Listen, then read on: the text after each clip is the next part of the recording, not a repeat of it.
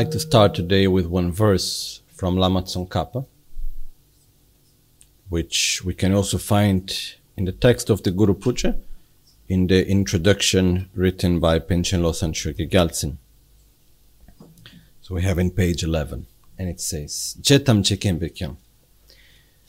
Tene dichi lekso chinyepe, tenre lekpar drikpe tsawani, lamdun shenyen thamba beba ye, samdan jorwe tsu shin tenpa ru, tongne soki chirya mi tongwar, kashi drube chöpe nyebar che, neljor nge kyang nyamlen tedar che, tardo ke kyang ten shin kyang tse los.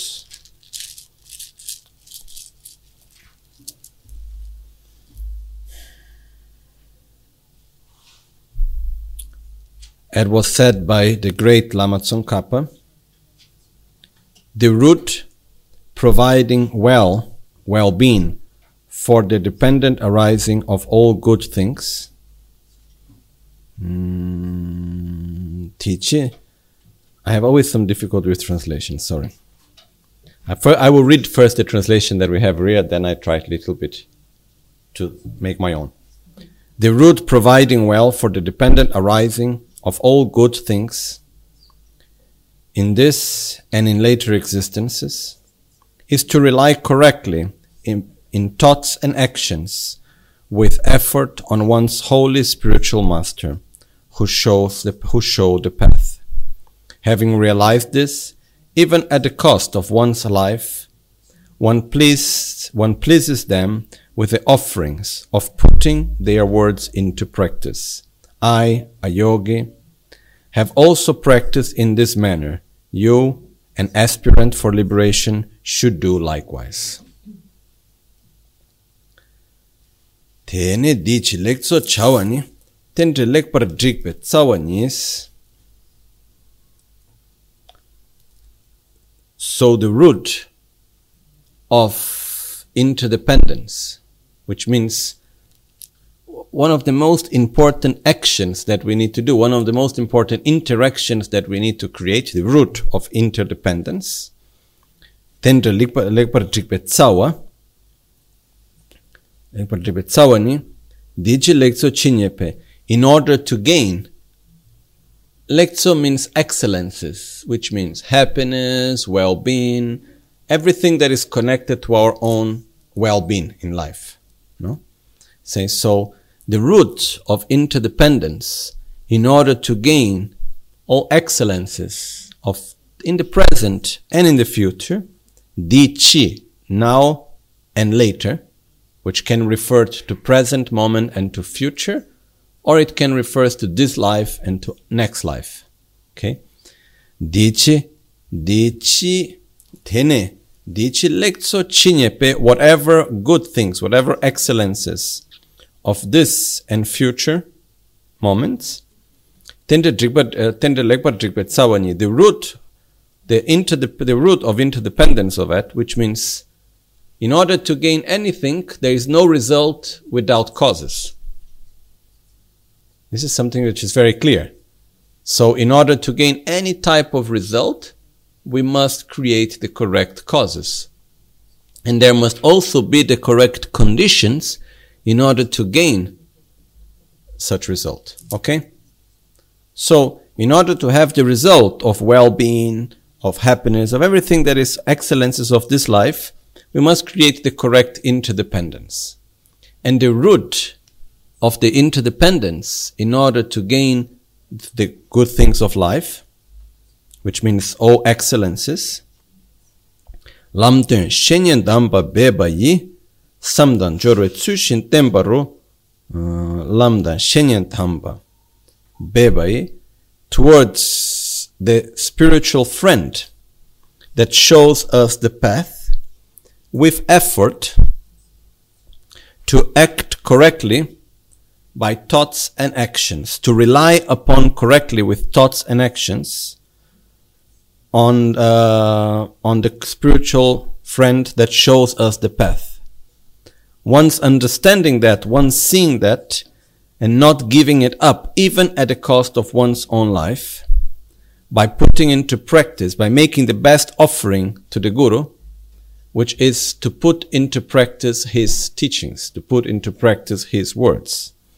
I myself, as a practitioner, the yogi, I have done in such manner. You too, who aspires to be free from samsara, you too, who wishes to get out of suffering, you should do the same. So, what Lama Tsongkhapa is saying here to us, first of all, this is a very beautiful text in which Lama Tsongkhapa he explains what he has done and then he shares with us saying, if you want to get the same result, you should do the same. Basically, no? And here he says the root of all well-being is to rely correctly of upon our own spiritual guide that shows us the path by making offerings of the best offering that we can make is not to give money or wealth or anything like this by making offerings of putting into practice our Gons Guru's advices and teachings. This is the best offering that we can make. And Lama Tsongkhapa says, I have done so.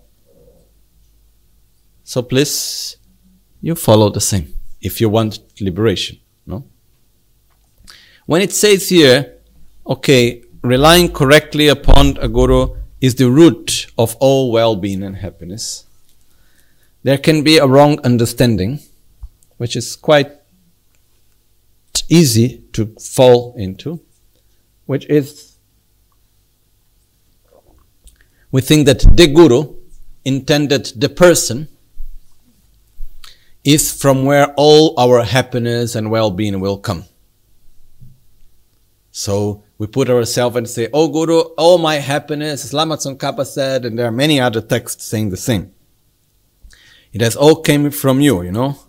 So, oh, you must thank you for everything. I have, I have so much gratitude and so much respect and I make offerings. Please grant me all realizations and grant me all your blessings. I want to be well. So it depends on you. So basically what we do is we put in this way our own path in the hands of the Guru. And that's not the correct way. When we say that here, Lama Tsongkhapa states very clear, the root of the interdependence to gain all well-being is to rely correctly upon the Guru. It's not saying that the root of all of the root of interdependence of one's own excellences is the Guru, the person it's saying is to rely correctly upon the guru that shows us the path. In other words, it means that in order for us to act in a way that is virtuous, to act in a way that is positive, to act in a way that will generate positive results, we need to follow a path that is a bit different from what we have done mostly. Because if we look as we said yesterday, we are made out of habits. And uh, our tendency just to repeat the same habits again and again, again and again. You know, we react with jealousy and then we think it's the right way. And then we go again and again when we just repeat the same habit. We speak in a way by lying and we get used to lie. We get used to act violently. We get used to do so many things which actually brings us suffering. And in order for us to change our way of action, in order for us to change our paradigm, which is the root of all our well-being or suffering, is the way how we see and relate to reality. That's the root of all. In order for us to change our paradigm, the only way how we can do is having someone that shows us a different paradigm. We will not change our paradigm without having someone guiding us on this process of changing of paradigm. That's why we need to rely correctly upon someone that guides us correctly. And this is fundamentally important. Because otherwise, what happens is that we just remain mostly where we are. Our tendency is just to repeat what we already know. we're with different words, with different shapes, but our tendency is just to man- remain in our own habits, in our own paradigm. It's like until we don't get in touch with someone, it can be getting in touch by, by being in, in person, by listening, or by reading, you know. Sometimes we can be in touch with a master through his words from a book. Nowadays, from an audio or a video. But we always need to rely upon someone that interacts with us in a way, and through that interaction, it opens our mind and touches our heart. And then we can say, Oh, it is like that. And we can change our perception of reality. Because the root of our well being or our suffering is our own paradigm. And again, we will not change paradigm unless we are we interact with someone that has a different paradigm that helps us to change our view. When we say paradigm, we mean the worldview, how we see reality, no? how we see each and everything. The Four Noble Truths, for example, it's a change of paradigm. In our normal paradigm, we see that the causes of suffering are coming from outside. The causes of happiness is to have wealth and pleasures and that to get to get to gain all objects of desire. And Buddha shows us a different view of reality, showing us that the root of, of suffering is our own mental defilements and the actions that we do through it. And then that the state of well-being and happiness, it's possible, but it's an inner state and not an external context. And the whole process, how to do that, no? So these are all paradigms. These are all different way how to see reality. And uh, the root, again, the root of our suffering or our happiness, in other words, the basis of how we experience life is our own view of reality, which is not conceptual. That's the difficult part. Because we can pass hours discussing a different world view, a different correct, wrong view of reality, and so on. We can go through the basic like basic, not in the sense of very simple, but in the sense of fundamental teachings of Buddha, such as the Four Noble Truths. And finally, we can ask any so-called good Buddhist. And you can say, and you can say, oh, what are the causes of suffering? And the person may say, oh, we suffer because basically we have ignorance of not seeing the true nature of reality. And by that, we develop a strong selfishness. And through that selfishness, we develop attraction and aversion, which is manifesting as desire, unlimited attachment, anger, resentment, and all the other mental defilements, such as jealousy, pride, miserliness, and so on. And through that defilements, we act. That actions generate a karmic force that at, at the present moment interacts with the present conditions and manifests suffering. So the reason why we suffer is because of our karma and our defilements. Beautifully done. But then after explaining all of that, something happens. Someone comes and makes a complaint. Someone acts in a way how we don't like. Uh, whatever happens. And the same person that just gave that whole beautiful explanation, it's saying, that's your fault. Why am I suffering? Oh, because he acts like this. Because that broke. Because that is not working in the way. Because I am too tired. Because this is like that. Because that is like that. So right away we go, which means that conceptually we have one paradigm, one worldview.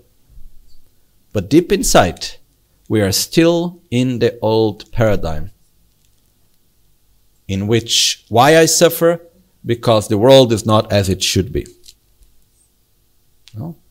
The difference of this paradigm that our paradigm is the world is my enemy, the world is my savior. my protector. Which means my suffering comes from whatever is happening around me, and my happiness also depends on the external context in which I am. And Buddha said, Danyi dagi goyayin, danyi dagi drayayin. I am my own protector. I am my own enemy. It's a, it's a very different way of seeing and relating to reality. But this is something that we need gradually to bring deep into ourselves.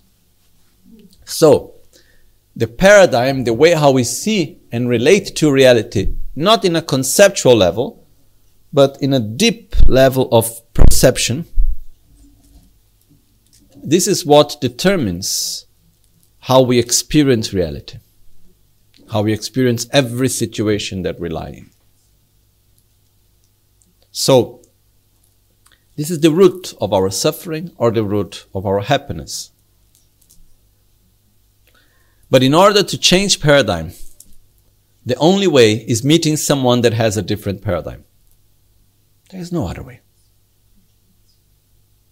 Not conceptually only, but that actually truly experience that different paradigm, that lives in this different paradigm. This is extremely powerful. If you try to live in a different paradigm, how you combine with the normal appearance. The problem is not the problem is not appearance. The problem is how we relate to such appearance. So if we are really able to, depends what do we mean by Adra paradigm, because there are infinite paradigms that can exist. Okay. But if we are able to follow and to really experience and to live by the paradigm which was taught by Buddha and transmitted and taught by all the different masters that came after him, including our own gurus, then there is no any issue about it. The problem, the only issue is that when you try to live in a different paradigm, most probably we will find ourselves in a conflict between what we conceptually know and what we perceive spontaneously. That's the only conflict. The conflict is I feel that you are the cause of my suffering. I know that it's not like that. Okay? That's the conflict that we go through because we have conceptually understood something and we try to follow, but deep inside we have not realized it. Okay? That's why we need to meditate on the paradigm. That's why we need gradually to familiarize ourselves with it until it becomes spontaneous. spontaneous. Basically, when we talk about realizing emptiness, it is also meaning changing our paradigm. But the paradigm is not only about emptiness, it is about impermanence. It is about law of cause and effect. It is about many aspects, about selfishness. It's many things which are connected to it. So, the only possible way to change our paradigm is entering in contact, interacting with someone that has a different paradigm.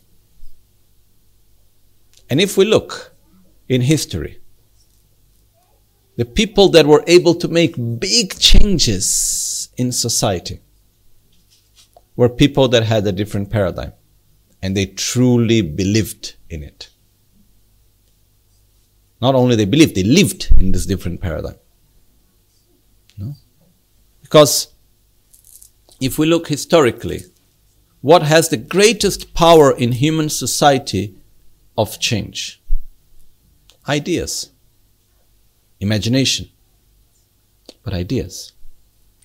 Even if we look in our modern history, you know, from the First World War onwards and so on, these past centuries, there is a very big conflict between different paradigms. There is a shift of paradigm. Anyhow, we don't go into that because also it's not my own subject of knowledge. But if we look, before we were living in a paradigm in which the center of existence and what gave meaning to life was something that was not human, was God, or many gods, or was the king, and so on. One lived for God, one lived for the king. Nowadays, we passed into a humanist paradigm in which what gives meaning to life is human and the individual is what I want and what I like and what I feel. Okay. Then even inside this, we have different paradigms. We have liberalism, we have the view of communism, we have, these are all different views of reality that determine many aspects of society. And then we can have great wars on paradigms. Okay. But the point that I want to say is that when there is someone that truly has a very clear view of reality, this has the power to change the view of reality of other people. And when we have the opportunity to meet someone and to connect to someone that has a different paradigm, a different view of reality than one we have, it has a very strong power to transform our own view. So the root of interdependence, when we say the root of interdependence, it's very clear that that's not the only thing, but it's on the basis of it, of us being able to change our paradigm, to change our behavior, and so on, is meeting someone that guides us correctly into that and that have already realized it. That's the whole thing. Because when we look to Buddhism, what Buddha was doing, according to my own perception, may I may be wrong, was teaching and helping others to change their own paradigm. Because when Buddha talked about uh, the Four Noble Truths, that's, that, that's a change of view when, think, when we talk about the four seals, that everything that all composed phenomena are impermanent, everything that is polluted is of the nature of suffering, that uh, all phenomena lack self-existence and are empty of inherent existence. Beyond suffering, there is peace. These are all changes of paradigm. But of aspects of life that we see in a very different way most of us spontaneously. And someone may ask us, but why do we see in this way? I don't know. It goes back centuries and thousands of years because paradigm is something that is transmitted from generation to generation. And it's something that we, we shape. So if we look in society to make a shift of paradigm, it takes a long time. It takes centuries. And it takes many events and many actions and slowly, slowly from generation to generation, we start shifting and changing the way of seeing reality. And the way how we see reality changes completely the way how we act and interact and the choices that we make. So, if I am not satisfied with the paradigm in which I live, because I experience the result,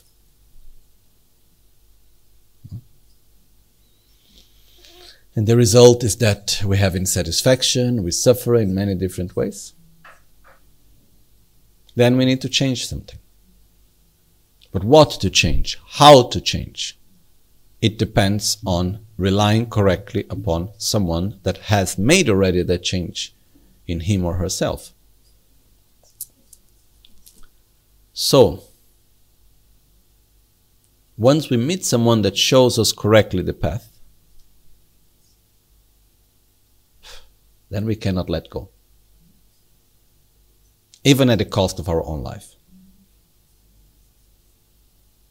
Not letting go doesn't mean that we hold in the legs of the person and we don't let the person go away. What we can, what we cannot let go is our own connection, our trust, our love, our faith. Because this is what makes the connection. This is what makes possible for us to receive all. It's given this clear metaphor that the wisdom and the compassion of the Guru is like a hook. But we must have the ring of trust, of faith, of gratitude. Then we can actually be taken out of samsara. But to be more precise, Basically, the Guru shows us the path and then we follow. But in order to be able to see we must have this connection. And once we generate it, it will not remain forever unless we cultivate it. That's why we need to take care of it.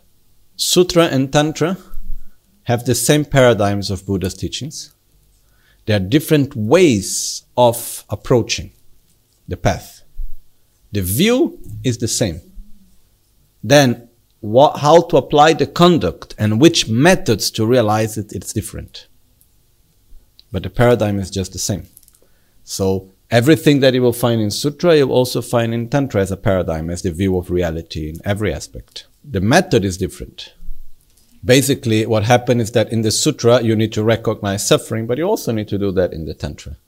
But in the Tantra, what happened is that you bring result into the path. You are not saying that you are the result, but you don't understand. Okay? So in the Tantra, at no point it's being said, oh, you are, you don't have any suffering. You just f- imagine you have suffering, but actually you don't have. Truly you are a Buddha, but you don't understand. It's not that paradigm. The same paradigm in the sutra, in the, in the, in the sutra. You, we do have suffering. We are in samsara and everything else. But the way how to get out is to bring the result into the path. That's the main difference, no? So, we go once again to the verse of Lama Tsongkhapa. No? The root, providing well, providing excellence is well-being, for the dependent arising of all good things in this and later existence, or the root of the, uh, the English, I don't know, for me it looks a bit strange, this first part. The root providing well for the dependent arising of all, looks like it's providing for the dependent arising. Basically, the meaning is that the root of dependent arising for providing well-being in this and later existence is to rely correctly in thoughts and actions with effort on one's holy spiritual master who show the path. Having realized this, even at the cost of one's life, one pleases them with the offering of putting their words into practice. I, the yogi, a yogi, have practiced in this manner, you, an aspiration for an aspirant for liberation, should should do likewise. In our lives, anything that we can make, it depends on interdependent. It depends on creating connections and interactions. And uh, the connections that we make with people, they're very powerful. And in the teachings of Lamrim, the gradual path, it refers very clearly the importance of us choosing correctly the people that we interact with. Because we are weak in a way. We get easily influenced by others. No? It doesn't mean uh, there is the good and the bad. But we have different habits and then we can get influenced by one habit or by another. And there are some people that have very strong and deep qualities. And by when we are connected with them, they change our life. You know? And this is one of the most powerful qualities that anyone can have, is the capacity to touch people's heart and to touch people's mind. And we have seen this with Rinpoche in an incredible way. So, in this way, It's not just a matter of the guru, it's a matter of anyone that we meet in our life. It will influence us. But when we meet someone that is particularly, how to say, we have special qualities, and we create this deep connection, the influence gets stronger. Because it's not just a matter of meeting someone, it's a matter of the connection that we create with that person. If we have faith, if we have trust, if we have love towards one person, we receive, we are much more influenced than if we just know the person and we don't have any particular feeling. So, for us to be able to connect in a very positive way to someone that has the qualities that we actually want to develop and that can show us the path for that is the most important thing that we need to do At, as, as the root for the whole path. Without this, the whole path will not work well.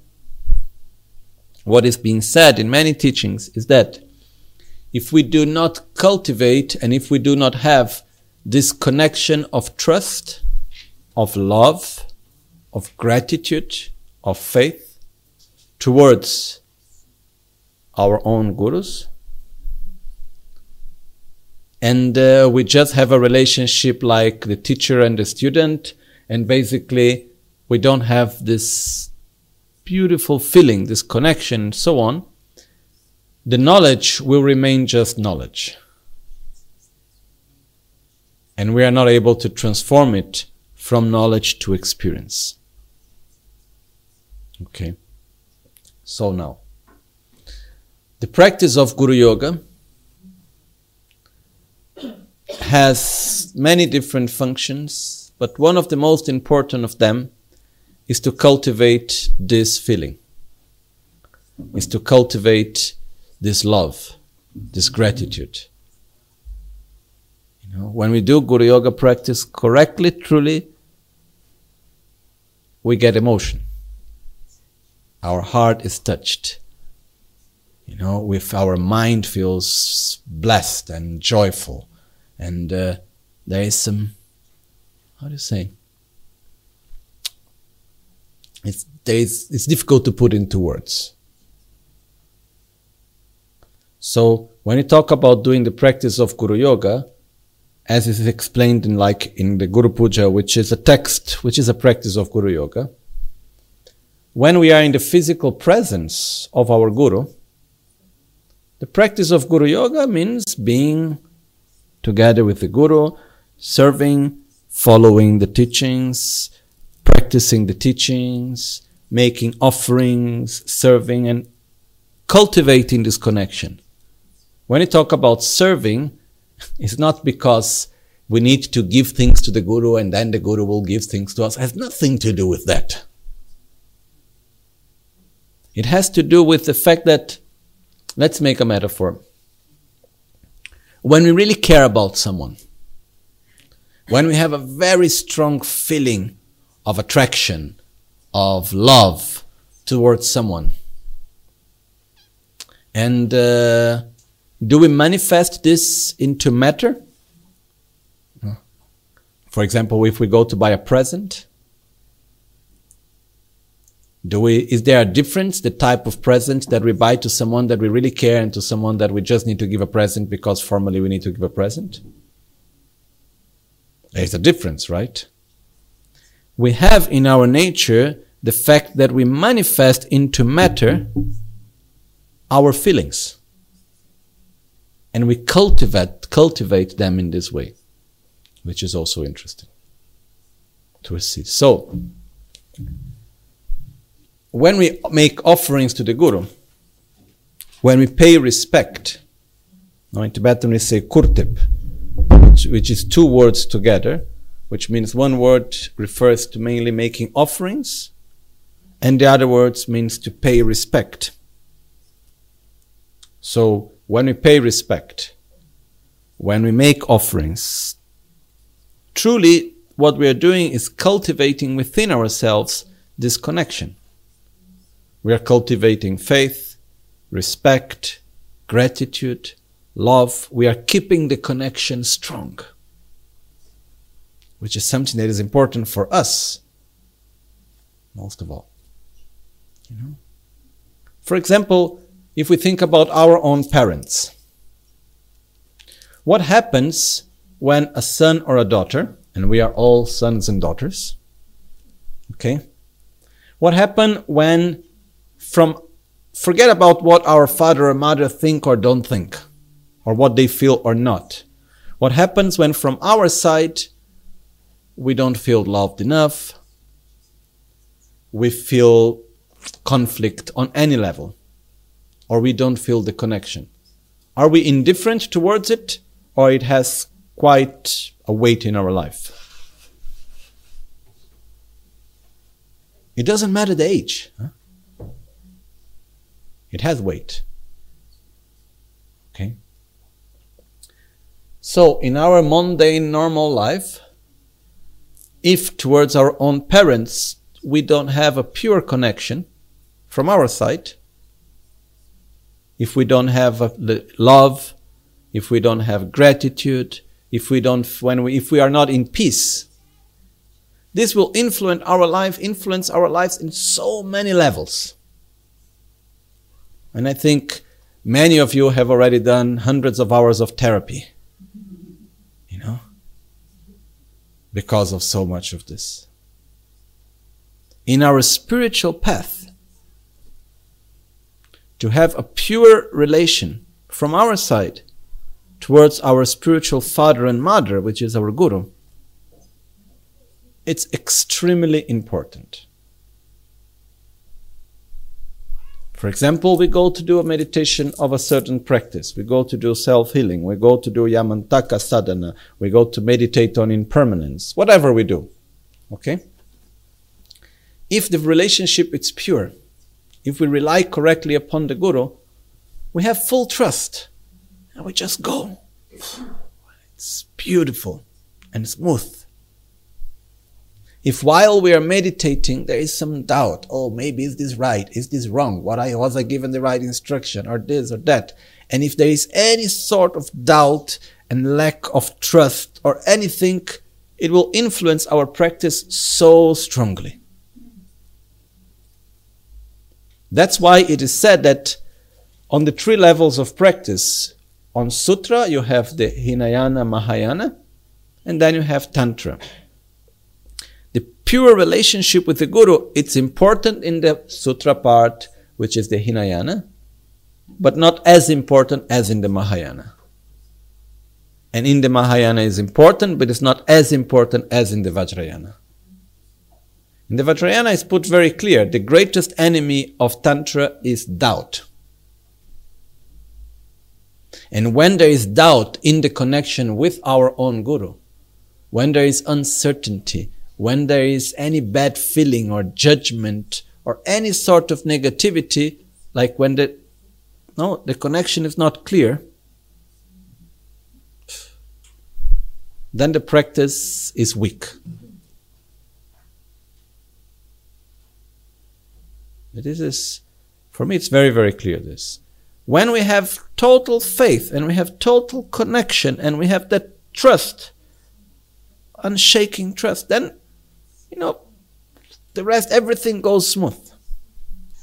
There is these two stories of practitioners that they had so much faith in their guru, and then they, they just they just could make things even though they didn't have the right knowledge and they didn't do the things really correctly, but they were able to gain great realizations. No?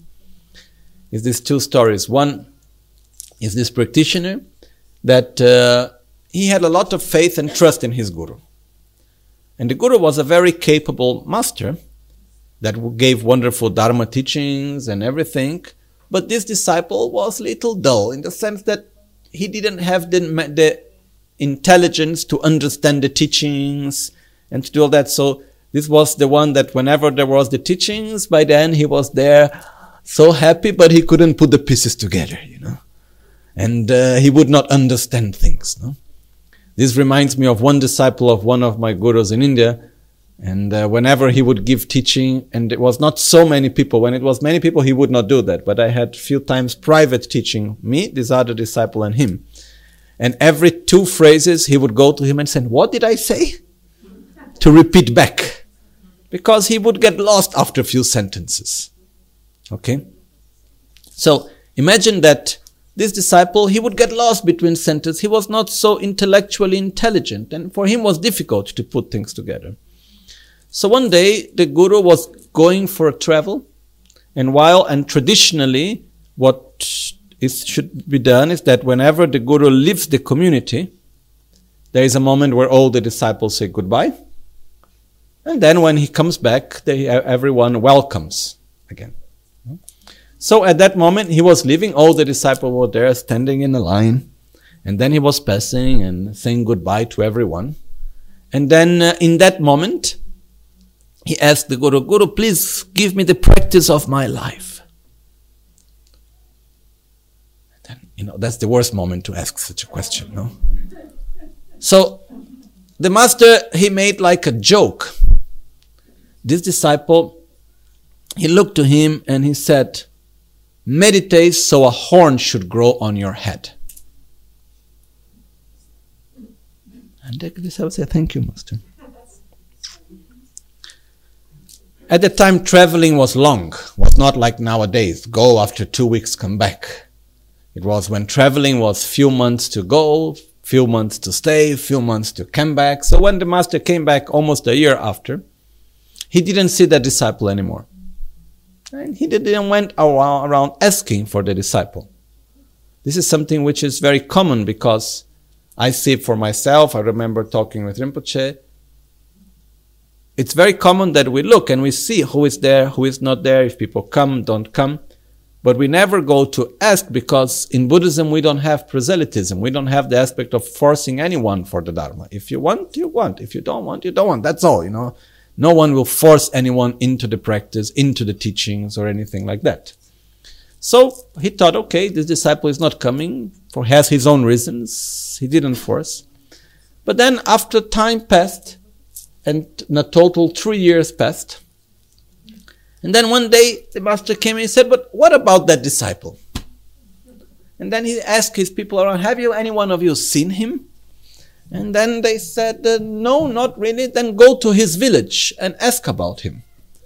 So they went, no, someone went there to the village. Remember, at that time, to do all of this is not take the phone and make a question. Walk what two days to go to the village ask, find around where is his uh, whereabouts, then come back another two days walking. So the disciple went, they make the question, they came back and say, oh, they say he's living in a cave in the mountain, meditating.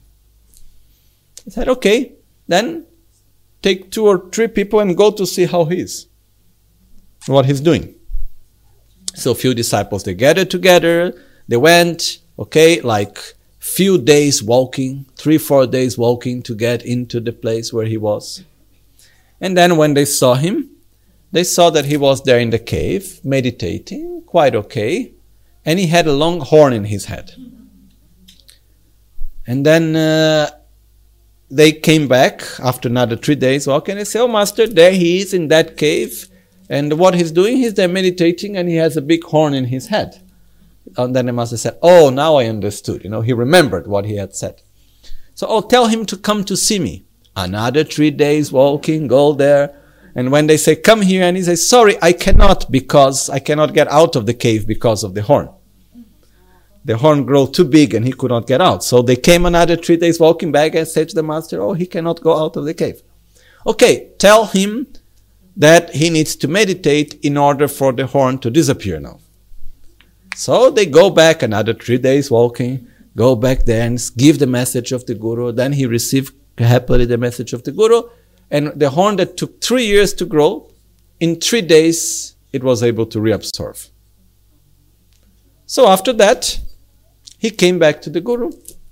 And then what happened is that in these three years, he had so much faith and he just followed what was given. And it was not any particular meditation on bodhicitta or highest yoga tantra or anything. It was just a horn growing on my head. But through that, with his faith, he developed single pointed concentration. And he developed that very strong ability and clarity of mind. And after that, he had such a clear mind then the Guru gave all the instructions and he gained the realization much before all the very intelligent disciples, you know, all the others. He was able to actually to gain the realization before all the others.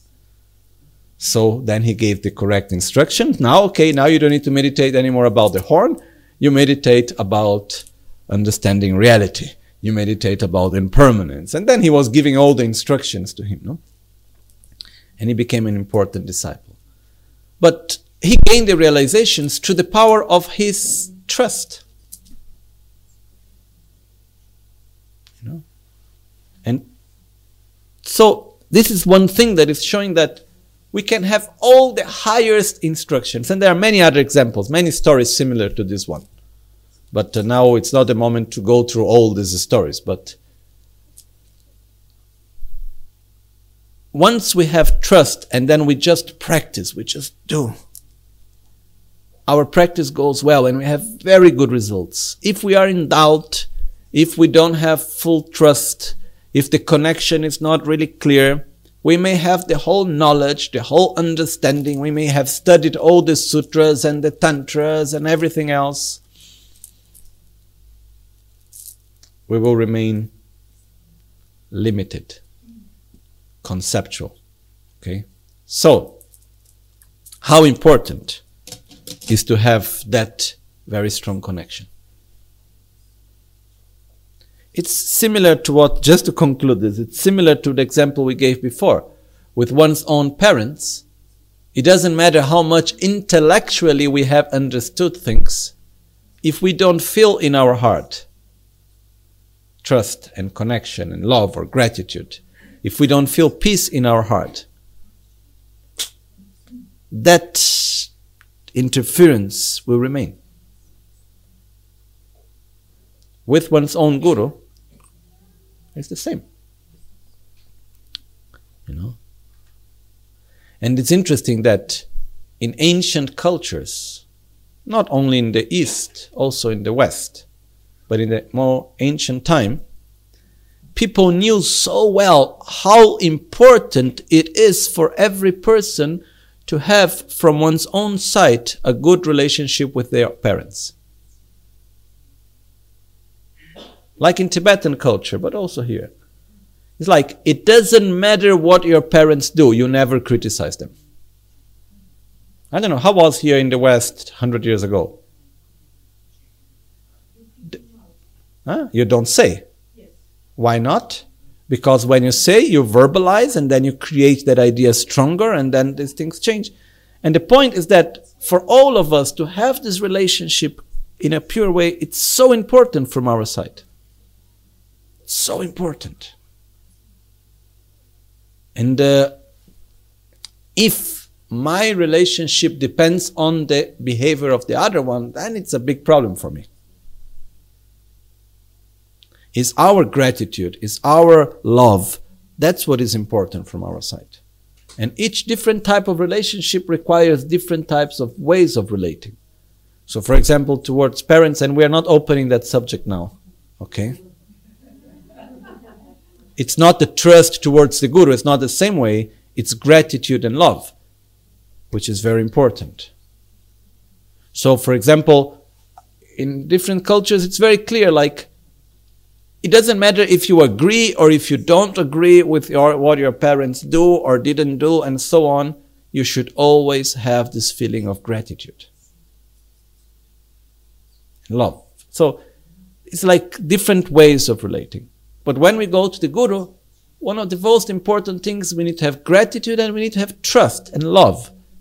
We need to love and feel loved and we need to trust. Trust, not so much in the Western sense. Because when we talk about trusting, there are different ways of trusting, different meanings of what it means to trust someone. Okay? Very often, when we say, I trust you, it means that I believe that you will tell me the truth. This is very often our idea of trust. This is one type of trust. In the what I have seen uh, with Rinpoche have shown me, and what I have seen in the more normal, in let's say Tibetan Buddhist context, when we say I trust you, it means I have no doubt that whatever you do towards me will be for my well being. You will never do anything to harm me. There is a big difference between the two. You may not tell me the truth, but I know that whatever you do, it's in order for my own well being. Because the most important thing is that you will never act deliberately for my suffering. You will always give priority to my happiness and well being. I trust you. No? I can let myself go fall in your arms Why? Because I know that you will always do whatever you think is the best for my own happiness, and I trust that you have more wisdom than me. For example, me with Rinpoche, it happens sometimes that Rinpoche didn't say something completely, you know, like somehow he hides some information or something related. And in the moment, oh, why, why you don't say this to me? Eh? Then afterwards, when I think, I said, oh, he was completely right.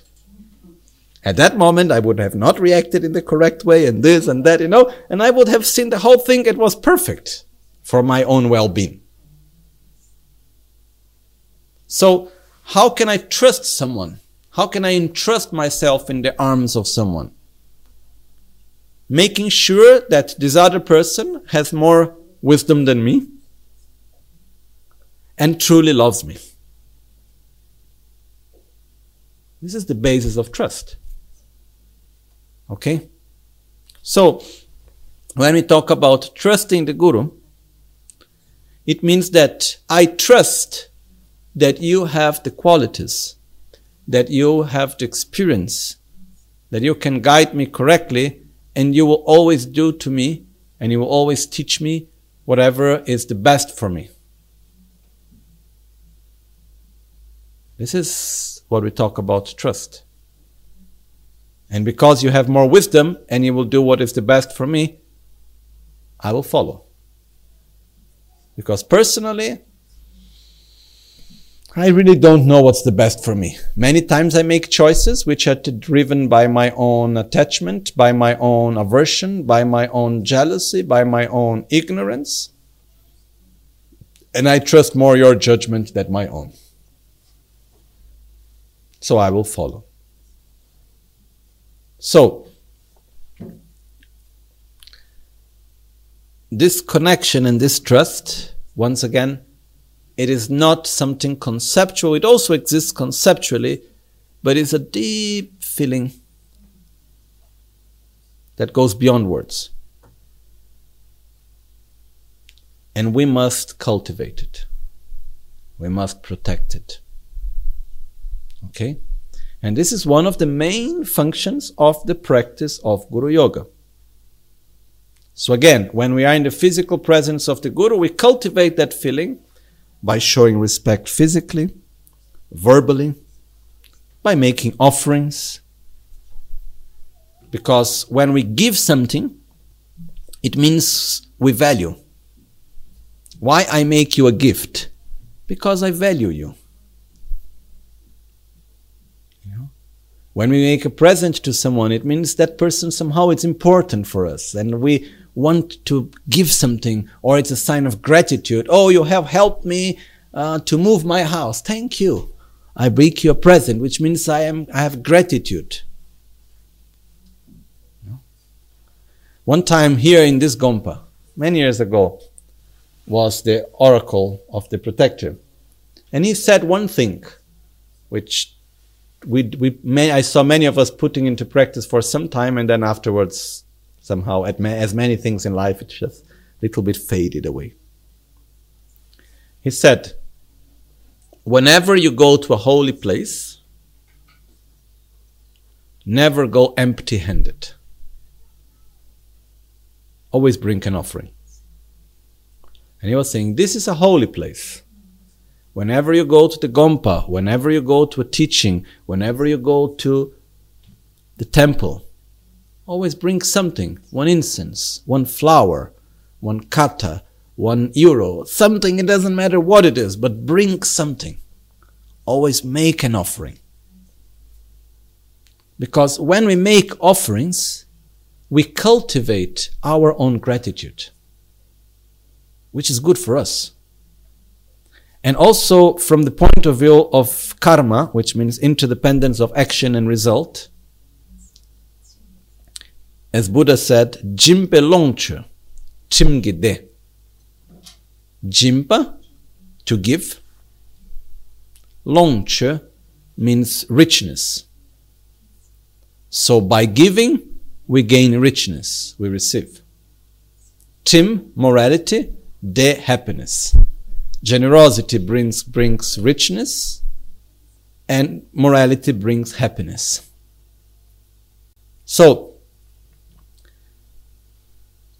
for us it's important to make offerings. And one very important thing just to remember ourselves. When we talk about making offerings, it's never about an exchange.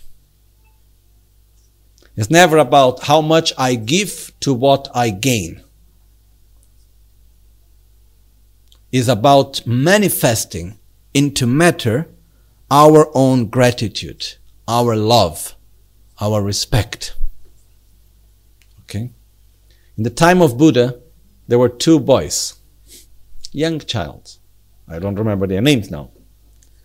And uh, one day they saw Buddha passing by with his begging bowl. And uh, every morning, Buddha would go to the villages around and he would recite verses and give teachings, and people would put food in his begging bowl, him and all the other monks. So one day, this boy, he saw that, and he wanted, he developed so much faith towards Buddha and love, and he wanted to offer something to Buddha. But he was very poor and he had nothing with him. So he went together with this other boy because Buddha was very tall, and this boy, and the two boys they were small, so he couldn't reach up to the height of the begging bowl of Buddha. So they he took a lot of sand, and then one boy went on top of the other, and then he took the sand and he put the sand inside of the begging bowl of Buddha, imagining it was gold. And he poured the sand in the begging bowl of Buddha, imagining it was gold. You know, with the best of intentions. That's all that he could give at that time. And he created a very positive karma. He created a very special interdependence. And it is said that through that interdependence, he was later reborn as King Ashoka. Which was the greater emperor of India. That at later was one of the most important Buddhist kings in the history. So, what you offer, it's not determined by the material value of the offering. Because there is no such thing as an inherent material value. is determined by what we attribute as we offering. So whenever people ask me, how much should I offer? We should always make offerings of what is not, is not too much and is not too less. And this is what we know for us. Not too much and not too less. What we feel to offer. The best of our feelings. And I personally, whenever I, for example, every time I receive the teaching, no, I never received a teaching and I didn't make an offering. When we had like, for example, when I received teachings that were many, many days of teachings, in the beginning I always make an offering requesting, in the end I always make an offering thanking. No? And whenever making an offering, I always thought, I always looked and I saw that inside of me, there is like a, a, a level in which I feel, okay, that's the right thing to offer. It's not too less and it's not too much. It's something that I'm able, it's something that I feel good about and to offer. And when we make an offering from the heart, it's really very powerful because it cultivates inside of us this gratitude. When, when we have gratitude, we feel that we have more. So, in the when we practice Guru Yoga, one way is the Guru Yoga through actions. When we are in front of our Guru, when we can make actual offerings, when we can pay respect physically, and so on. And if anyone wants to have more details, as I said yesterday about this, there is the 50 verses on Guru devotion by Ashvaghosha, which is very clear upon all of that. Okay? Anyhow, when we are not physically in the presence of the Guru, we can do the same through visualization. And that's when comes the practice of Guru Yoga also. Because the whole point is not giving physically to the Guru. The whole point is cultivating that deep feeling of love and trust. This is the important thing, and gratitude. Okay? So, how do we do that? Traditionally, since the time of Buddha, there are seven things that we should do when we meet our Guru. First thing, we pay respect. No? So when we meet our guru, first thing that we do, we go and we pay respect. Prostration, which is not necessarily making a full prostration, is paying respect. To, when we pay respect, we acknowledge the presence of the other. And we remind ourselves of the importance that the other has for us. Okay? It's like when we are in a room and our guru enters, we stand up. Because this is a way of acknowledging his presence we don't take for granted. So, first thing that we should do whenever we meet our guru, whenever we meet a Buddha, is first thing we pay respect. Second thing, we make offerings. Okay? Third thing, and again, when we make offerings, there are different types of offerings. There is external offerings. External offerings is basically when we offer objects of the five senses. Okay? And it can be normal material. The external offerings can be physical or visualized or imagined. Then there is internal offerings where we transform our body and mind and by purifying one's own body and mind, we experience great bliss and we offer that. Okay, then now, now we don't go into details about internal offerings. Okay. If somebody likes to have more information about all these different types of offerings, in the teachings I gave this last, this year, I think, about the Guru Puja, last summer, was that? No, before, the winter before, I think. Then there was like very detailed, we had long time to explain the different types of offerings, but there is external offerings, internal offerings. Then there is secret offerings, which is we offer our own great bliss that realizes the true nature of reality. Then there is offerings of emptiness, in which we offer our own understanding of emptiness. And then there is offerings of realization, which is the most important type of offerings that we can do for most of us, which is basically where we put into practice the teachings and we offer that. Okay? That is what Lama Tsongkhapa in this verse was talking about. So the best offerings that we can give to the Guru is to put into practice his teachings, his advices. No? So, first thing that we do, pay respect. Second thing, we make an offering. So imagine that we go to see our Guru. First thing that we do, we pay respect. Second thing, we make offering. Third thing, we purify our negativities. Because, you know, all of us, we have our own ignorance and jealousy, and it's very easy that we may have thoughts and actions which are not very good. So what we go is we say, okay, you know, that time I did this and I did that sort of confession. But the problem that we have with the word confession is that it brings this idea of guilt. And here we have nothing to do with guilt. It has to do with making the connection pure. So we take away any sort of dirt that was there from before. So we purify the negativities. We openly admit the mistakes that we have done. Okay. Next one, we rejoice. We generate joy. Okay. Then we request the teachings. Once requesting the teachings, we request, after receiving the teachings, we request Guru Buddha, our Guru, to remain long with us to have a long life, to remain with us until we reach enlightenment, to continue to guide us until we need.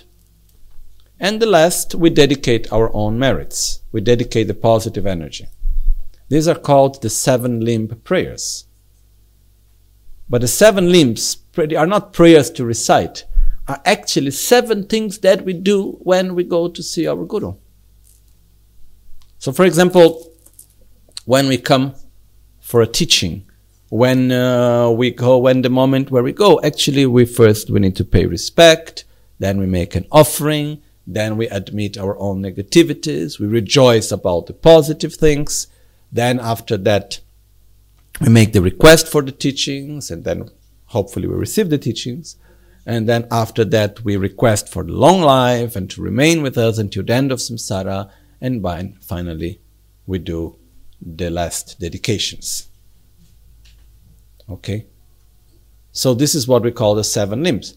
The important thing to understand is when we talk about the seven limb prayer, it is not something just to recite.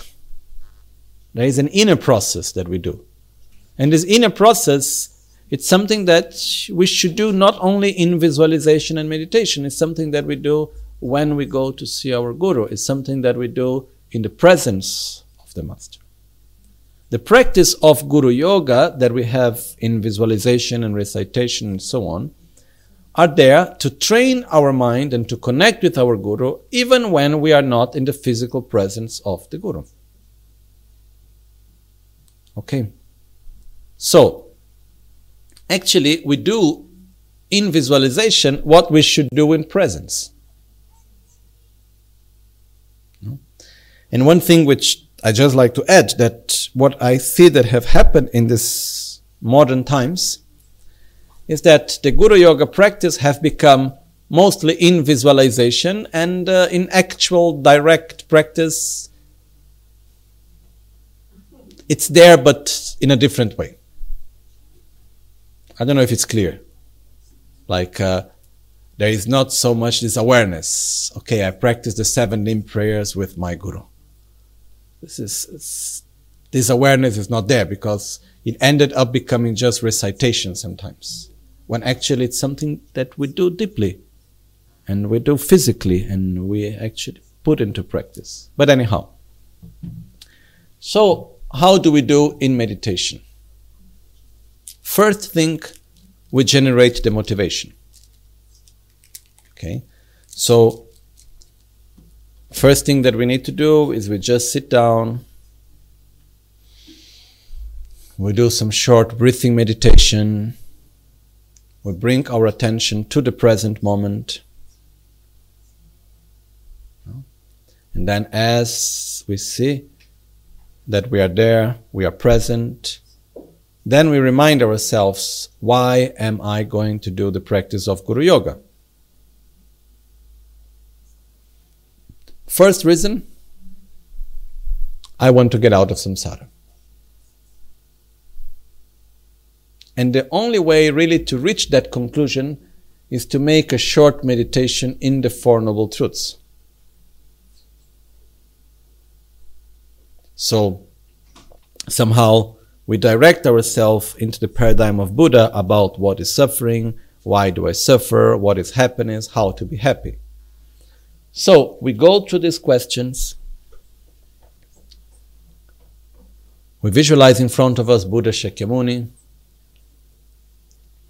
And then we get to the conclusion my suffering comes from defilements and karma. By eliminating ignorance and all other defilements, is possible to reach a real state of well being and satisfaction and peace, so called nirvana. I want it so much. But by myself I cannot do it, so please Guru Buddha help me. And then we take refuge. Namo Guru Bhye, Namo Buddhaya, Namo Dharmaya, Namo Sanghaya. Now I'm just making it very short. Huh? Okay. Once we take refuge, then we start observing other, other sentient beings. And we allow ourselves to feel that their happiness is as important as our happiness for us. Their suffering is as important for us as our own suffering. And we don't give up our happiness. We don't give up our suffering to eliminate our suffering. We include them into that same feeling. Because in the first part, when we take refuge, we develop this very strong wish I want to get out of samsara.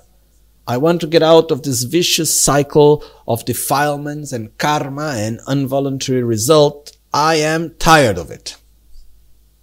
And by myself, I don't know how to do. So please, Guru Buddha, help me.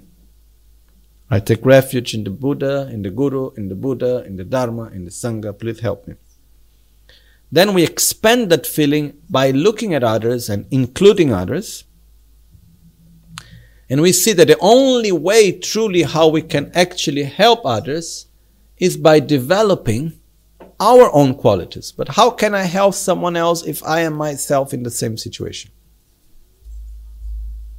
So from that, we come to the conclusion, which is not so conceptual, it's more like feeling wise, and we come to the conclusion in which we say to ourselves, I must become a Buddha myself. I must develop all my qualities to their maximum potential so that I may help others. In the Buddha, Dharma, and Sangha, I take refuge into enlightenment. Through the practice of generosity, morality, patience, joyful effort, concentration, and wisdom, may I reach the state of Buddhahood for the benefit of all sentient beings. In order to help everyone, may I become a Buddha. In order for me to become a Buddha, I will put full effort and priority into perfecting this quali- my qualities. And in order to be able to do that, I take refuge in Buddha, Dharma, and Sangha. We generate that intention. Okay? Then once we generate that intention, there are visualizations to go on, but we don't go into the details on that right now. Once we generate that intention, I must become a Buddha for the benefit of others. And because of that, I will practice the perfections and in order to be able to do that, I take refuge. And when we generate that inside of us, we say, and because I want to reach enlightenment for the benefit of others, I will now do the practice of Guru Yoga. Because it becomes even more important the connection of the Guru and the blessings. Because now it's not anymore just about myself, it's about everyone else. And to help others, I must be well. And the only way to do that, the root of this positive interdependence is the connection with the Guru. So in order to reach enlightenment for the benefit of all sentient beings as quick as possible, I will now do the practice of Guru Yoga. No? We find this in verse number three or four of the Guru Puja. Verse number five. Or verse number six. I shall liberate all mother sentient beings from suffering and lead them to the great bliss of Buddhahood. To this end, I now shall practice the profound path of Guru Yidam Yoga. Of, okay, Guru Yoga. So, with the intention, why I will do the practice? Because I must become a Buddha to help others. With this intention, then we start the actual practice. Okay? The practice, in essence, is to invite Guru Buddha to do the seven limb prayers, to do the seven actions, and then after that to request the blessings and to receive the blessings. This is called relative Guru Yoga. And then after there is the part of absorption, which is called absolute Guru Yoga. So the first part, we need to do some preparation. In order to make an offering, I must have something to offer. Okay? So what we do is we prepare the place where we will invite Guru Buddha. So basically, before that, when we took refuge and we generated bodhicitta, when we finish that preparation, Guru Buddha comes and absorbs into us. Okay? In our heart. Then, we first, we purify the space. We imagine that the environment in which we are becomes completely pure. We find ourselves in a perfectly pure and beautiful environment because we are going to invite Guru Buddha. It's like if we are going to invite the most important person in our life to come to our house, we prepare the house, no? We clean, we make it nicely to offer the best. So in our meditation, we prepare the place where we are, making it the most beautiful through our own imagination. Then after that, we prepare the offerings. So we visualize whatever is for us an object of offering. So traditionally we have water to wash the foot, water, water to drink, water to wash the foot, flowers, incense. we have perfume, food, light. Before that, we have light, perfume, food, and music. This was basically in the time of Buddha when someone was received in a royal court. That's how they were received. People would walk for long distances. The first thing they would receive water for drinking. Then they would wash their foot. foot. Then they receive flowers. In India, up to now, even nowadays, people receive when they are welcome a garland of flowers. So they receive flowers. Then they will receive incense for the smell of the five sen- offerings for the five senses. Then they will bring light. Then after that, perfume on the chest. Then food and then music. Okay? So, when we think about offerings, we can make these same offerings because these are the offerings that have been made for centuries and centuries. So traditionally we follow the same, and there is a particular meaning which is connected to each type of offering. But the important thing, most of all, is that we just imagine the best that we can. So imagine fruits and whatever we like the most, you know. I'm very sure that in depending on each culture, we will imagine the offerings in a different way. Okay. There is like someone from Tibet or Mongolia will imagine uh, tsampa and butter and uh, whatever is the Tibetan food. And uh, someone from Italy will maybe put there a pizza or a spaghetti or who knows what, okay, when we talk about food. And we talk about flowers, everything is a bit different. But the important thing is not what Guru Buddha likes. It's what we feel is the best to offer. So we visualize this ocean of offerings. We visualize these beautiful offerings in front of us. Then we go through a process of purifying and transforming these offerings in order to make sure for us that they are pure. They are not, they are not just results of our imagination, and we transform the offerings. And once we have prepared beautiful offerings, beautiful place, beautiful offerings, then we invite Guru Buddha to come. Okay? As we invite Guru Buddha, what we do is that first we visualize Guru Buddha in front of us. Normally the height is like as we are seated and we have the horizon of our sight. At the horizon of our sight, that's where we visualize Guru Buddha. Okay? And uh, we visualize Guru Buddha in the aspect of our own Guru, inseparable of all Buddhas and of all the Gurus, because we may say, oh, but I have so many Gurus, then how I visualize? We have one, normally, even though we have many, there is one guru that touches our heart deeply. Know? And it's not a matter of hierarchy, it's a matter of who actually touches us deeply. Atisha Dipankara, he was, every time any name of his gurus was said, he would always put his hands together. But when the name of Guru Suvarnadipa was said, he would put the hands in the crown.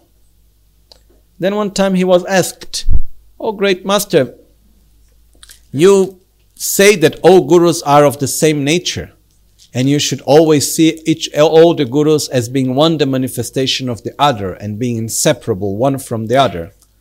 Why do you pay particular respect for Guru Suvarnadipa in relation to the others?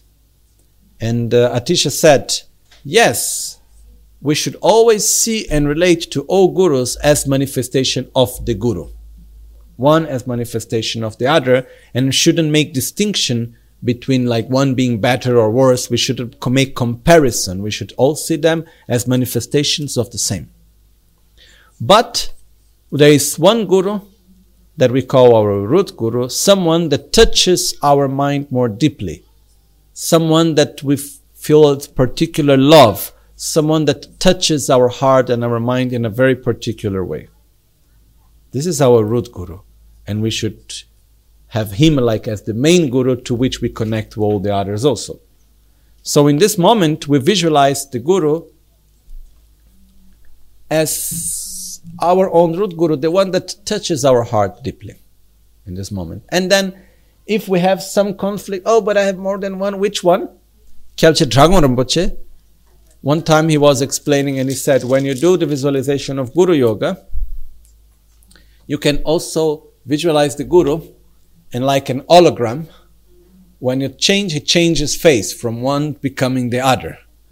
Remind oneself that they are actually all of the same nature. They are all manifestation of the Guru intended as the guidance towards enlightenment. Okay? Because again, it's not about the person, it's about the guidance towards enlightenment. And the person is fundamentally important for all of that.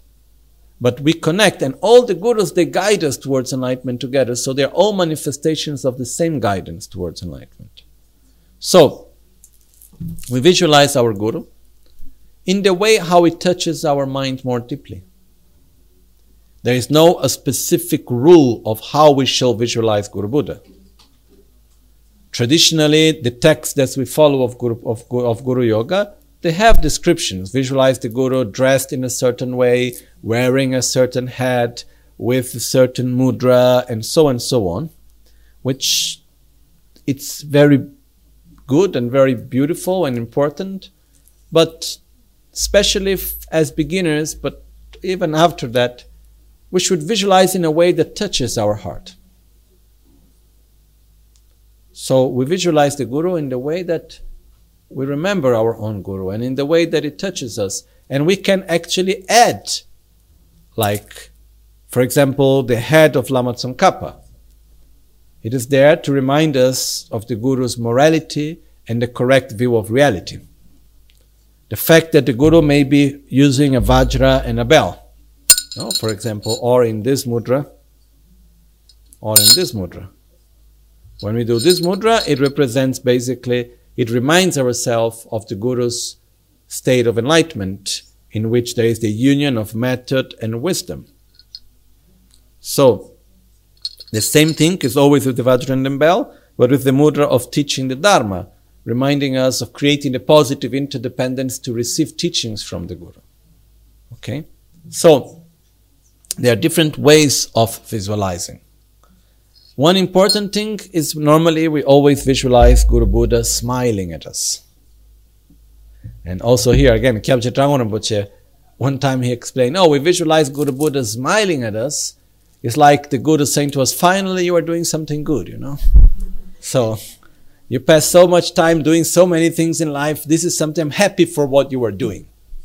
In a way, there is this way but it's said that it's always important to visualize the Guru smiling because we cultivate this feeling of loving and being loved, of trusting and being trusted.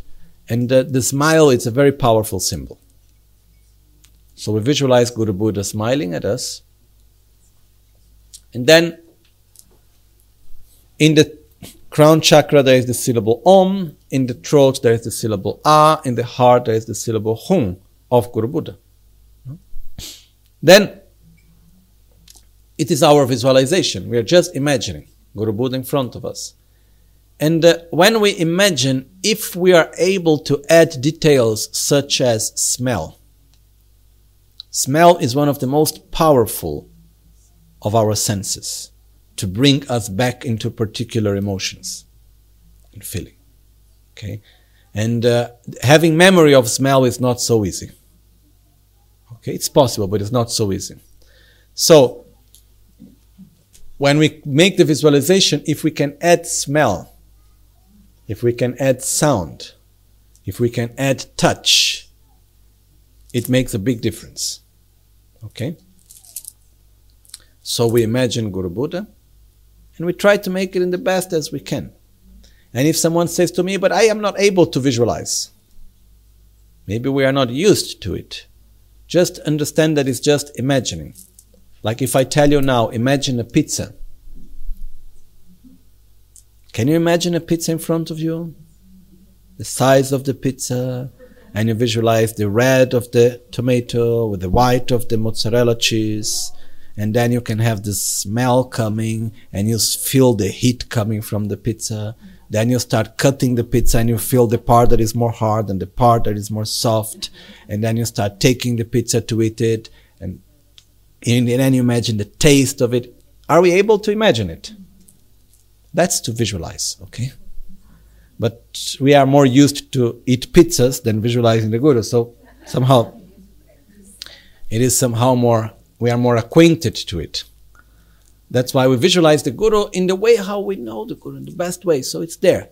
Normally we visualize the Guru sitting in a beautiful throne, which represents his qualities of guiding us to the path to enlightenment, with a, a lotus flower, a sun, and a moon cushion, representing love towards oneself, love towards others, and correct view of reality, representing the perfect balance of male and female energy. So representing purity. So we visualize Guru Buddha sitting. Guru Buddha has a beautiful aura, this light that emanates from his heart and then goes to all directions. And we feel like embraced by the aura of the light that comes from Guru Buddha heart. And then once we make this visualization, then we come to the next part of the practice in which we actually invite the actual Guru Buddha the wisdom being, to come to this place, which goes beyond our visualization. And here, how to say,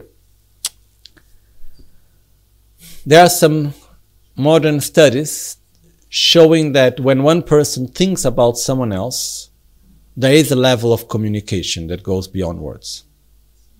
I know. How many times have happened that you think about someone and the person calls you? You know?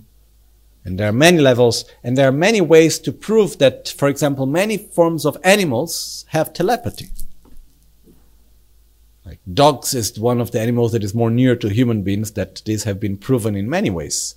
That the dogs know clearly when their owner is going back home. And uh, this is, there are many things that it's very clear. So, what I want to say is that when we think about someone, especially when we think with love, when we think with faith, when we connect our mind and our heart to someone, there is a way of communication. We communicate to each other. Okay? This exists. So, when we invite Guru Buddha to come, and we do that with faith, we do that with love, with intensity in that way, this message goes. And then Guru Buddha, in his, and as a wisdom being, can come. No doubt. I have no any doubt of that. Independently if our Guru is alive or not, in the form that we met him or we know him. Because some of us may think, oh, you know, my guru is alive, but he's too busy. I'm calling him in my meditation, but he's who knows doing what, you know. Or some other one will say, oh, but my guru passed away, and may who knows where he's now? Maybe busy in Tushita, or uh, being reborn as a baby, who knows where? So how can I invite my guru to come right now here? Okay. But I'm very sure that all of this happens in a much more subtle level and I, my, through my personal experience, I have no doubt that it works. And not, and it has nothing to do with the guru being physically alive or not. Okay? So we make this connection and we invite Guru Buddha to come. So we visualize that from the heart of Guru Buddha in front of us, from the syllable Hung, light emanates going to all the directions and actually inviting all holy beings, all Buddhas, to come to this place. And in particularly, in particular, inviting Guru Buddha himself, our own Guru or all our Gurus. We invite everyone. And then they accept our request, and an emanation of them comes to this place and absorbs into Guru Buddha, which is visualized in front of us. And as all the wisdom beings absorb into the commitment being, which is our own visualization, they become inseparable and we feel from that moment that it's not anymore just a visualization, it's the actual presence of Guru Buddha. Then once Guru Buddha is there, then we do the seven actions. We pay homage by making prostrations, we make offerings, we purify our negativities by openly admitting our own faults and mistakes. We rejoice of all the virtuous actions. We request Guru Buddha to teach us the Dharma, to guide us. We request Guru Buddha always to remain with us until the end of samsara. And then we dedicate our merits. And then after that, we request the blessings. Okay? So, as we are doing this, it's not just a matter of reciting.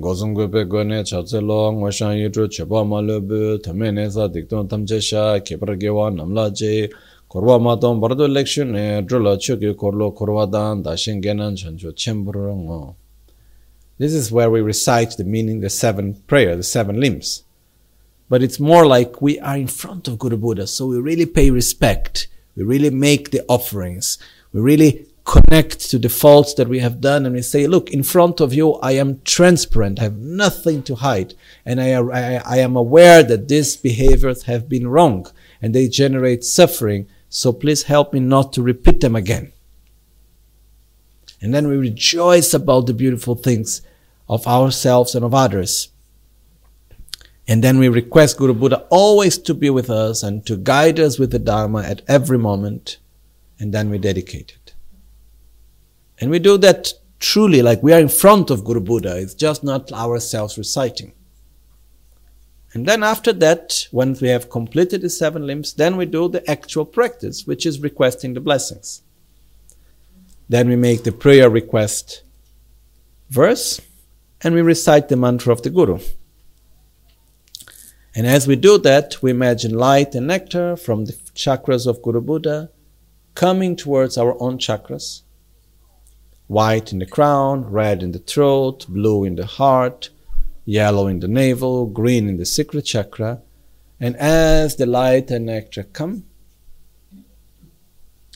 they purify our negativities and revitalize our qualities. So, as we said yesterday, it's like imagining that this light and nectar, it's just not light. It, it comes with it all the qualities of the wisdom, of the love of Guru Buddha himself, which is inseparable of all Buddhas. And when we are in touch with that energy, we have no other choice than actually being influenced by it and somehow vibrating in the same way. And we end up doing the same. So it starts, it's a sort of we start emulating and then we become just as Guru Buddha. So in the crown we develop wisdom, in the throat satisfaction, in the heart love and compassion, in the navel humility and generosity, in the, na- in the secret chakra power of realization and uh, rejoicing and so on, just like self healing. Who knows well the practice of self healing? In this moment, it's like making a com- almost like complete practice of self healing. Just imagine the lights coming and all the defilements related to each chakra are purified and the qualities are revitalized. And we more and more we identify ourselves with the qualities that we feel that they develop and we disconnect ourselves from the defilements. And we continue doing that until we feel that our body is pure, all our subtle energy channels are completely pure, our speech is pure, our mind is peaceful and pure, our actions are stable and clear, our qualities are all pure, our characteristics are, are all pure. So we start to become more and more like Guru Buddha. Okay? And as we do the mantras, we feel that. Then once we have finished that, then we imagine, we request Guru Buddha always to remain with us, to bless our body, speech, and mind in a very subtle level. Then we imagine Guru Buddha coming towards us. Then when he arrives near, he turns into the same direction as ourselves, as ourselves. Our crown chakra opens, and Guru Buddha descends joyfully slowly. Okay? Actually, he comes with the throne. First, the throne descends and absorbs into the lotus flower. In our heart, there is an eight petaled lotus flower with a sun and a moon cushion. And on top of this, there is like a small beam of blue light that vibrates with the sound of Hum, that is our own very subtle mind and body. So, first, the throne descends and absorbs into the lotus flower. Then Guru Buddha descends joyfully and sits at our heart on the lotus flower with a sun and a moon cushion. And as Guru Buddha sits, that small beam of light, which was, which is our own very subtle body and mind, it mixes together with the very subtle body and mind of Guru Buddha. And as they mix together, our own self, with our body, mind, and speech, becomes overwhelmed by the body, speech, and mind of Guru Buddha, and we become of the same nature. And in this moment, there are many, many ways of meditating, but uh, we can say we meditate on the union of great bliss and emptiness. This is the moment in which we do so called Mahamudra meditation.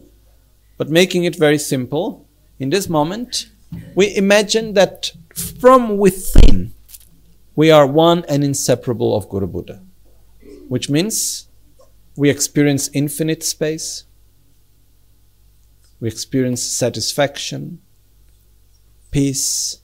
We allow ourselves to experience what would be like to be a Buddha. Okay? And we bring the result into the path.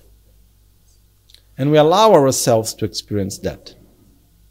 So imagine the state of joy, of satisfaction, of clarity, of peace, we are in harmony with oneself and everything else. We have a deep feeling of love towards all sentient beings. No anxiety, no fear. You know, we feel the deep feeling of peace. And we allow ourselves to stay in that state as long as we can. And we identify ourselves with that. And it's like in the beginning, we just allow ourselves to experience the state of Guru Buddha. And as we go along with the meditation, slowly we start to identify ourselves with that state until we feel that we are so. Then, once we have done that meditation in our heart, that is inseparable of the heart of Guru Buddha, there is a syllable Hum. Around that hum is the mantra of the Guru. Oma Guru Vajradhara Sumati Munisha Sane Karma Uta Vardanya Shri Bhadra Varsamanya Sarva Siddhi Hum Hum. Then in that's the outer circle. Then there is another circle inside which is the mantra of the Guru of the Guru. Oma Guru Vajradhara Sumati Jnana Shasana Dara Samudra Shri Bhadra Sarva Siddhi Hum Hum. Then the inner circle is the mudra of Lama Tsongkhapa Om Guru Vajradhara Sumati Kirti Siddhi Hum. Then the inner circle is the mantra of Buddha Shakyamuni. Om Muni Muni Mahamuni Shakyamuni Soha. Then the inner circle is the mantra of Buddha Vajradhara.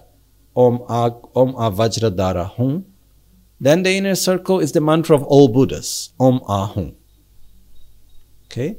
Then as we recite the mantras, we visualize that from our heart, inseparable of the heart of Guru Buddha, we are one of the same nature, light emanates, going to all sentient beings, touching each one of them. And as this light arrives at every sentient being, it transforms into what they need the most. It adapts to the needs of everyone. Manifesting as food for those that are hungry, as medicine for those that are sick, as shelter for those that need shelter, manifesting as love for those that needs to be loved, as company for those that are lonely, until it gradually start manifesting as the teachings of the Dharma for those that are ready to receive such teachings. And by that, we imagine that gradually, as the lights go, they fulfill the needs of sentient beings in that moment, and then they reabsorb back into our heart. Then again, they manifest again, and then the needs change. When someone is hungry, they need food. When they have the minimum material necessities, then they need satisfaction. So they need the Dharma teachings. And slowly, until all sentient beings gradually develop love towards oneself, love towards other, correct view of reality, and they gradually transform their mind and body, and they all become Buddhas. So they reach the state of Buddhahood, and the light and nectar come back and reabsorb into our heart. Okay? And we do that as we recite the name mantra of the Guru, of the lineage. We start by our own Guru and we end up with Om Ahom, which is the essence of all Buddhas. And then we do the mantra recitation in this moment. Okay? And when we finish that, then we just focus again in Guru Buddha in our heart with the syllable hum, symbolizing our very subtle body and mind, inseparable with the very subtle body and mind of Guru Buddha. They are one together. And then we dedicate to act in our daily life in accordance with the Dharma. And then we do the final dedications and we go back to our normal daily activities. Okay. So, once again, I will go through the main key points of the practice. Then we do all together once briefly, and then after lunch we can do it with more calm. Okay? So, first thing, generate the correct motivation. Refuge, bodhicitta. Then, prepare to receive Guru Buddha. Purify the environment, prepare the offerings. Then invite Guru Buddha. Make the visualization. Then invite the wisdom beings that become inseparable. Then after that, do the seven limb prayers. Once having done the seven limb prayers, we request the blessings, receive the blessings. Then we meditate on absolute bodhicitta, absolute Guru Yoga, as Guru Buddha absorbs into us, and we become inseparable of the same nature of Guru Buddha. And then after that, we simulate the state of enlightenment of helping other sentient beings as we recite the mantra. And after that, we do conclusion and dedication. Okay? I think it's the structure is clear, right? The same structure, it can be done with different texts because the word is there to direct our thoughts and our, in our mind and our visualizations. Normally we use the Guru Puja, which is a very valid text for that. There is the Guru Yoga of Lama Tsongkhapa, Ganden Lha Gyema, there is the six session Guru Yoga, written by Losang Chökyi Gyaltsen also. There is there are the preliminary practices that we normally do, which is also has the same meaning. So now we will do by reciting the normal preliminary practices that we do. Okay? So I would not go into the explanations of every detail, but I would just say one word so we understand where we are in the practice. Okay? And just try to connect if you don't know precisely the visualization and, and so on, just connect to the general meaning of it because the most important thing is what we generate inside more than the actual visualization itself.